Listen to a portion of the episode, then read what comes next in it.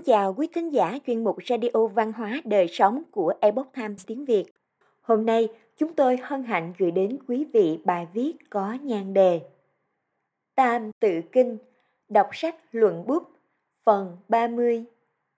Lịch sử tóm tắt Ngũ Đại Hưng Vong Bài viết của tác giả Lưu Như được lấy nguồn từ trang chánh kiến .org. Mời quý vị cùng lắng nghe.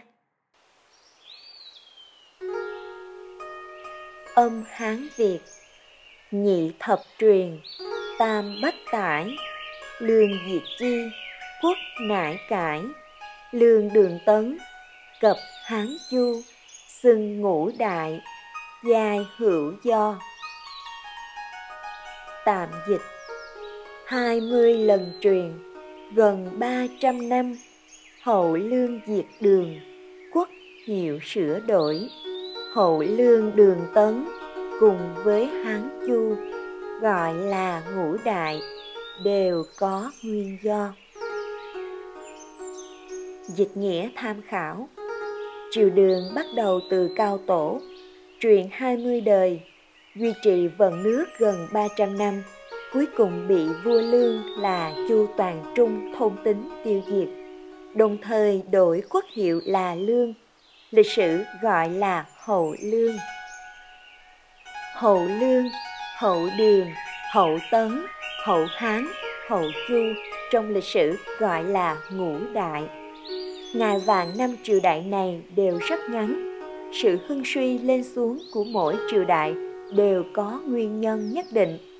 Bởi vì tên gọi của năm triều đại này trước đây đều đã từng xuất hiện cho nên đều thêm vào chữ hậu để tiện phân biệt.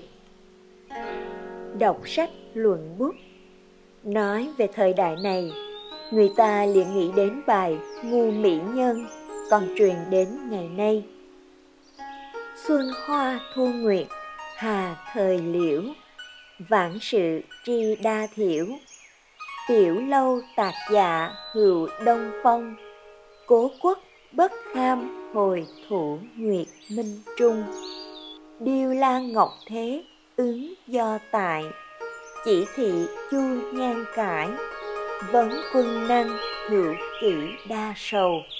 Pháp tự nhất giang xuân thủy hướng đông lưu dịch nghĩa. Những cảnh đẹp hoa xuân, trăng thu bao giờ mới hết? Dĩ vãng đã qua bao nhiêu chuyện? Ngoài gác nhỏ đêm qua, gió đông lại thổi. Chẳng kham ngoảnh đầu nhìn lại cố quốc dưới ánh trăng sáng. Thềm ngọc rào hoa có lẽ vẫn còn y nguyên đó, chỉ có dung nhan là đã thay đổi. Hỏi lòng chàng có thể có được bao nhiêu sầu? Đáp rằng, đầy như một dòng sông xuân chạy hướng về đông.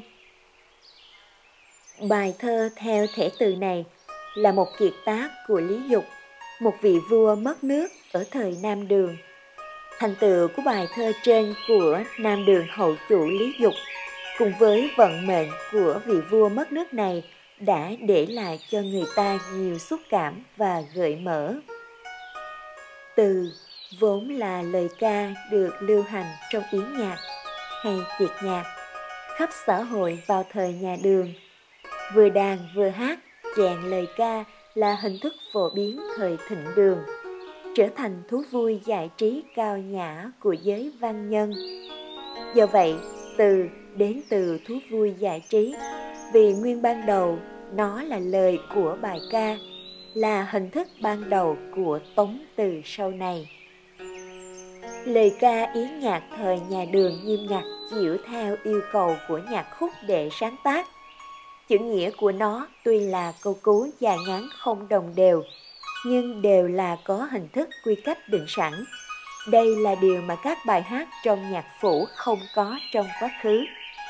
Thể từ kết hợp với quy cách nhất định về gieo vần của thơ đường, đến ôn đình quân, thời cuối nhà đường, thể loại từ mới này dần dần được định hình.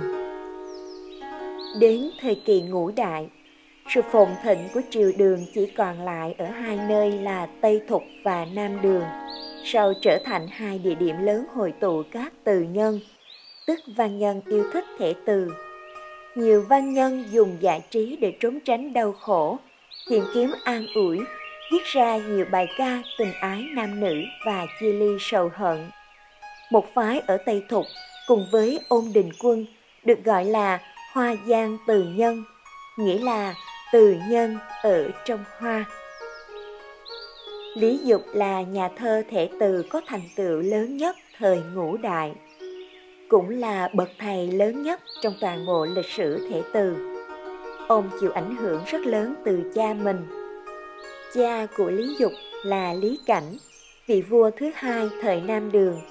Trong việc trị quốc yếu kém không làm được gì, nhưng ông lại có trình độ văn học nghệ thuật tương đối cao Ông hiểu rõ âm luật, giỏi làm thơ khéo vẽ tranh, đặc biệt xuất sắc trong sáng tác thể từ.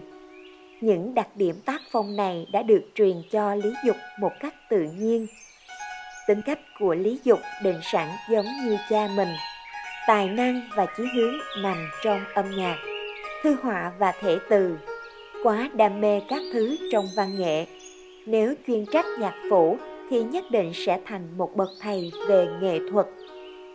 Còn làm vua thì cần phải có tài năng dùng người, chứ không phải tài năng dùng kỹ thuật, dùng dụng cụ cụ thể. Cái đó gọi là thợ tài, không thích hợp để làm vua, cũng không có cách nào đảm nhiệm trọng trách trị quốc. Cho nên sau khi lên ngôi năm 25 tuổi, ông chỉ có thể ở trong tình cảnh xương thần nạp cống hàng năm cho nhà Tống, an phận ở một góc nhỏ. Khi ông 39 tuổi, Nam Đường cuối cùng bị nhà Tống tiêu diệt. Lý Dục đã đầu hàng cũng bị giải đến Biện Kinh. Bắt đầu cuộc sống nửa là tù binh, nửa là quan lưu vong. Hơn hai năm sau thì bị hạ độc chết. Quả thật đáng buồn. Khổng tử nói. Quân tử bất khí, Nghĩa là ông hy vọng bậc quân tử lấy chí hướng lớn lao để trị quốc, Không thể quá trầm mê vào biểu diễn âm nhạc. Dân chúng thì không sao, Dân gian cũng là làm nghệ thuật cao nhã và sinh hoạt giải trí. Nhạc cụ cũng là một loại dụng cụ. Trầm mê quá độ thì bản thân mình sẽ không quan tâm đến nỗi khổ của bách tính ảnh hưởng lớn đến hưng vong của đất nước. Làm vua một nước càng phải đặc biệt chú ý vấn đề này. Trước đó, Trần Hậu Chủ của Nam Triều, Dương Quảng Triều Tùy và sau này là sự suy yếu và diệt vong của nhà Tống cũng đều là liên quan đến các bậc quân chủ có tài nghệ xuất chúng, song lại rời bỏ bổn phận của mình. Cho nên, thời kỳ trước khi mất nước Lý Dục đã viết ra những chuyện tình ái nam nữ hoặc chia ly sầu hận, nhưng tiêu biểu cho thành tựu cao nhất của Lý Dục chính là những bài từ sau này, chủ yếu là viết về sầu khổ vong quốc, hối hận và tuyệt vọng. Chẳng hạn như Lãng Đào Sa, một tác phẩm nổi tiếng khác của ông viết La khâm bất nại ngủ canh hàng mộng lý bất tri thân thị khách. Tạm dịch, áo xiêm không chịu được cái lạnh năm canh, trong mộng không biết mình là khách. Độc tự mặc bằng lan, vô hạn giang sơn, biệt thì dung dịch, chiến thì nan, lưu thủy lạc hoa xuân khứ giả, thiên thượng nhân gian. Tạm dịch một mình chớ dựa lan can. Giang sơn vô hạn. Chia ly thì dễ, mà gặp lại thì khó. Nước chảy hoa rơi, xuân đã hết rồi. Trên trời hay chúng nhân gian.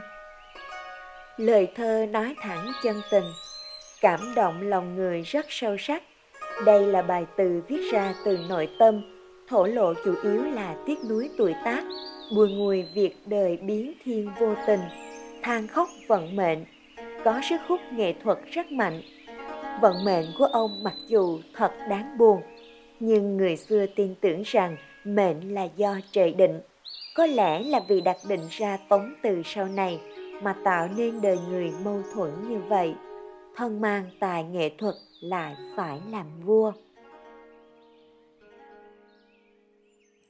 Câu chuyện thiên địa Lịch sử tóm tắt ngũ đại hưng vong Ngũ đại thập quốc năm 907 đến 960 là sự nối tiếp chế độ phiên trấn cát cứ thời cuối nhà đường. Những vị vua khai quốc của ngũ đại như Chu Toàn Trung, Lý Tồn Úc, Thạch Kính Đường, Lưu Tri Viễn vốn đều là tiết độ sứ. Còn Quách Uy là khu mật sứ. Một đặc điểm nữa của ngũ đại là ngai vàng rất ngắn. Lịch sử trước sau chỉ vẹn vẹn 54 năm, trong đó hậu Hán là ngắn nhất, chỉ tồn tại 4 năm. Triều đại đầu tiên của ngũ đại là nhà Hậu Lương do Chu Toàn Trung kiến lập. Họ Chu vốn là đường tuyên võ tiết độ sứ. Sau khi ông thống nhất sơ bộ lưu vực sông Hoàng Hà, thì năm 907 phế đường ai đế mà tự lập làm hoàng đế. Hậu Lương Thái Tổ, tức Chu Toàn Trung, cùng Lý Khắc Dụng ở Hà Đông vẫn duy trì liên tục tranh đoạt bá quyền, giao chiến không thôi. Sau khi Chu Toàn Trung bị con mình sát hại, cục diện chính trị càng thêm hỗn loạn, cuối cùng bị tiêu diệt bởi Lý Tồn Úc, con của Lý Khắc Dụng, nhà Hậu Đường, năm 923.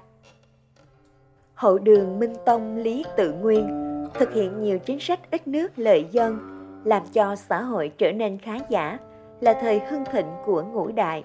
Nhưng sau đó con rể của ông là Thạch Kính Đường đã lấy 16 viên yên vân làm vật đánh đổi để mượn binh của người khiết đan phương Bắc mà tiêu diệt hậu duệ của ông sau này. Năm 936, Thạch Kính Đường nhận thủ lĩnh khiết đan làm cha, lại tự mình xưng là Nhi Hoàng đế, tức Hoàng đế con, được sắc phong làm Đại Tấn Hoàng đế, đặt kinh đô ở Khai Phong. Nhìn thấy tài nguyên của cải chảy vào khiết đan không dứt, con nuôi của Thạch Kính Đường là Thạch Trọng Quý không cam lòng. Lấy lý do là Thạch Trọng Quý chỉ xưng tôn, tức là cháu, chứ không xưng thần đối với khiết đan. Ý đồ muốn cải biến sự phụ thuộc vào khiết đan. Người khiết đan tiến quân xuống phía nam diệt hậu tấn và cũng tại Khai Phong, người khiết đan kiến lập Đại Liêu, gia luật Đức Quang, tự lập mình làm đế hậu tấn diệt vong nhà liêu không có cách nào gây dựng cho đứng tại trung nguyên bèn rút về phương bắc lập lý tùng ích làm chủ trung nguyên năm 948 lưu tri viện ở thái nguyên giết chết lý tùng ích tước đoạt trung nguyên tự lập làm đế kiến lập đế quốc đại hán con của ông là lưu thừa hữu muốn giết đại tướng quách uy nhưng không thành bị quách uy thay thế năm 951, Quách Uy dựng nước, vẫn đóng đô ở Khai Phong. Lịch sử gọi là Hậu Chu. Ông tại vị 3 năm rồi mất. Con nuôi xài vinh kế vị là Thế Tông, gây dựng được đất nước cường thịnh nhất trong ngũ đại. Ông Nam Chinh bắt Phạt, ý đồ thống nhất toàn quốc, nhưng cuối cùng chết vì bệnh trong quân đội. Con ông là cung đế, lên ngôi khi mới 7 tuổi, tướng lĩnh triều đình triệu khuôn giận tạo binh biến Trần Kiều, cung đế thoái vị, hậu chu sụp đổ, ngũ đại đến đây kết thúc. Giai đoạn lịch sử này thể hiện rõ cho mọi người một cái lý. Nếu chỉ dựa vào lực lượng quân sự và mưu kế, thì ai cũng không cách nào giữ vững được Giang Sơn. Vị trí đế vương không phải là ai mạnh cũng có thể cưỡng đoạt một chính quyền nếu chỉ là dựa vào vũ lực và âm mưu đạo chính để có được thì tất nhiên sẽ không lâu dài tất nhiên là sẽ bị khuất phục bởi vũ lực chinh phạt lớn mạnh hơn nhất định phải có được đức hạnh mà dân chúng mong đợi và thời cơ trời ban mới có thể hoàn thành đại nghiệp ổn định cục diện chính trị quý thính giả thân mến Chuyên mục Radio Văn hóa Đời Sống của Epoch Times tiếng Việt đến đây là hết. Để đọc các bài viết khác của chúng tôi, quý vị có thể truy cập vào trang web epochtimeviet.com. Cảm ơn quý vị đã lắng nghe, quan tâm và đăng ký kênh.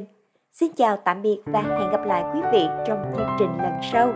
Kính chúc mọi điều bình an và tốt lành tới quý vị cùng người thân.